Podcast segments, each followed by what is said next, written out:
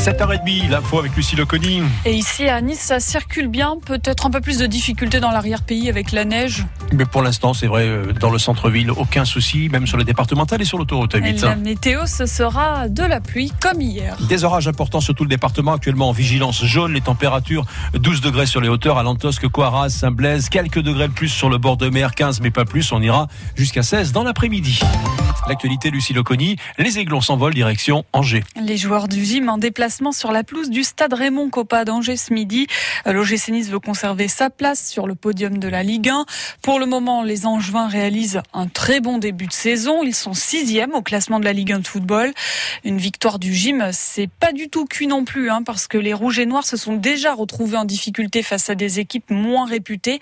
Euh, Christophe Galtier, le coach de l'OGC Nice, espère pouvoir euh, prouver à Angers que ses joueurs ont tiré les leçons des défaites à Lorient ou à Troyes, par exemple. Si on prend comme repère euh, 3, ben on n'a pas besoin de se déplacer. On n'y va pas, on fait des économies et euh, on laisse les 3 points à Angers. Maintenant, si on a comme repère euh, certains matchs à l'extérieur, je pense notamment à Saint-Etienne, même à Nantes quand on a été en difficulté, mais au moins on avait de la détermination, on était dans le respect de l'organisation. Et il faut que mes joueurs s'attendent à un match très très difficile. Et si mes joueurs s'attendent à un match très très difficile, ils vont rendre un match très très difficile à Angers. Angers OGC Nice, match à vivre à partir de 12h30 sur France Bleu Azur. Le coup d'envoi, c'est à 13h. Et de son côté, l'AS Monaco joue à Brest à 17h. Et puis hier, Lyon a gagné face à Lens 2 à 1 contre Lens, donc. Et puis il se rapproche provisoirement du podium avec la cinquième place. Les deux derniers, Metz et Saint-Etienne, ont fait match nul un partout. Alors pour suivre le match à l'heure, n'oubliez pas de remonter la reculer. pendule. Oui, parce que cette nuit, on a changé d'heure. Nous sommes passés l'heure d'hiver. En octobre, on recule d'une heure. Il réclame liberté depuis 16 samedis maintenant. Hier, 500 manifestants, selon la police, ont contesté le pass sanitaire dans les rues de Nice. Une manifestation sous la pluie, ce qui peut expliquer euh, la faible mobilisation. Et le G20 donne son feu vert pour une taxe pour les grosses entreprises. Les, digi- les dirigeants approuvent un impôt mondial d'au moins 15% sur les bénéfices des multinationales. Cela concerne les GAFAM, les géants du web comme Facebook ou Amazon. Le sommet se poursuit aujourd'hui à Rome. La France souhaite que cette taxe s'applique dès 2023. Cette réforme devrait permettre au pays de dégager environ 150 milliards de dollars de recettes supplémentaires par an. C'est l'affaire du siècle et il en sera question durant 12 jours au moins. La COP26 pour le climat s'ouvre aujourd'hui à Glasgow en Écosse. Les chefs d'État des Nations Unies doivent s'y rendre demain. 25 000 participants attendus. L'année dernière, le sommet a été reporté à cause de l'épidémie de Covid. Sans dit dauphin, cette fois, la COP26 a lieu en présentiel et toutes les précautions sont prises pour éviter de possibles contaminations. Un chapiteau blanc, une longue file d'attente. Les services de santé britanniques ont installé un grand centre de test à l'entrée de la COP26. Chaque participant doit se faire tester une première fois et reçoit ensuite un kit de test rapide. Il devra se tester tout seul tous les jours avant de venir à la conférence et rentrer les résultats sur un site internet. Un vrai parcours du combattant, explique Eric Komla Ahmedchkou. Il vient du Ghana où il dirige une association environnementale. C'est très compliqué, mais c'est pour la sécurité. On doit faire ça pour euh, participer chaque jour. Les ONG s'inquiètent que certains représentants des pays en développement n'aient pas pu faire le déplacement jusqu'en Écosse à cause de la pandémie, faute d'accès aux vaccins ou à cause des restrictions de voyage. Même si la situation s'est améliorée ces dernières semaines, reconnaît Aurore Mathieu de l'association Réseau Action Climat. On a eu quelques réponses, notamment de la présidence britannique, sur euh, la prise en charge du coup de la quarantaine. Ils ont aussi réduit leur liste rouge des pays qui ont besoin de faire une quarantaine euh, en arrivant sur le territoire britannique début octobre. Malheureusement, c'était un peu trop tard pour les observateurs de la société civile. Quand on vient de loin, on a besoin de, de s'organiser à l'avance. Les organisateurs de la COP26, Britanniques et Nations Unies, se sont aussi efforcés de fournir des vaccins aux participants qui n'y avaient sinon pas accès. Sandy Dauphin. La tradition de la Toussaint, orner les fleurs de nos tombes, de nos cimetières, est-elle toujours respectée? L'année dernière, en plein confinement, les ventes de fleurs ont baissé de 5% par rapport à l'année précédente.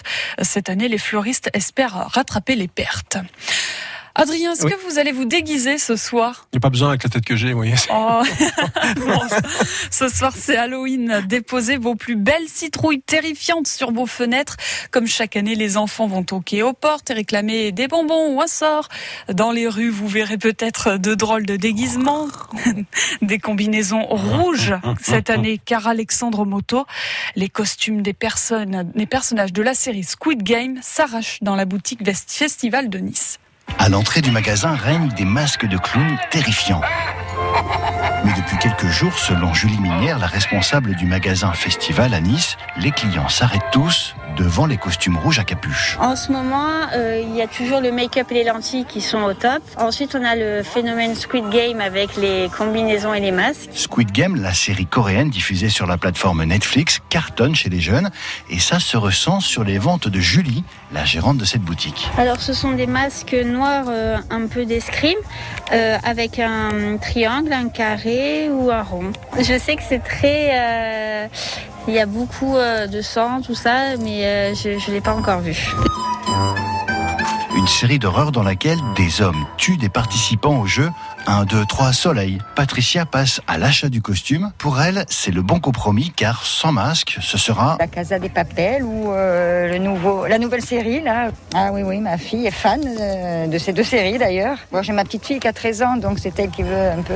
Sans masque, Casa des Papels. Avec masque, Squid Game. Dans les deux cas, l'objectif reste le même, avoir l'air le plus terrifiant possible. Oula, terrifiant Alexandre Moto. Oula là.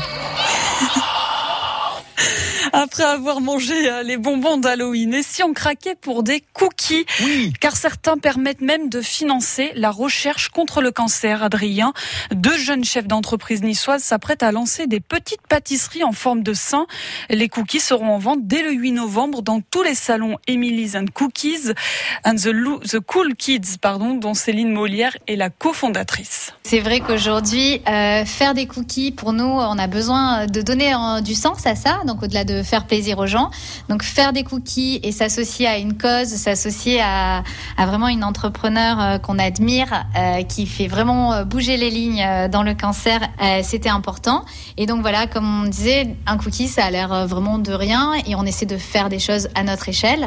Et c'est avec ce petit, ces petites actions en fait qu'on arrive qu'on arri- qu'on arrive à construire de- des choses qui sont euh, vraiment euh, vraiment jolies et, euh, et qui on espère bah, font faire prendre conscience de pas mal de choses. Les deux azuréennes prolongeront ainsi Octobre Rose, la grande campagne de sensibili- sensibilisation sur le cancer du sein. Elle se termine normalement ce soir. Une femme sur huit risque de développer cette maladie. Le dépistage peut réduire considérablement ce chiffre, on le rappelle. Il a neigé sur les sommets de l'arrière-pays niçois. Des chutes de neige dans les massifs à plus de 2000 mètres d'altitude dans le Mercantour, notamment la vallée de la Tinée et à Oron. On vous a mis toutes les photos. Allez voir comme elle est belle, notre station d'Oron, toute blanche. C'est sur votre application France Bleu Azur.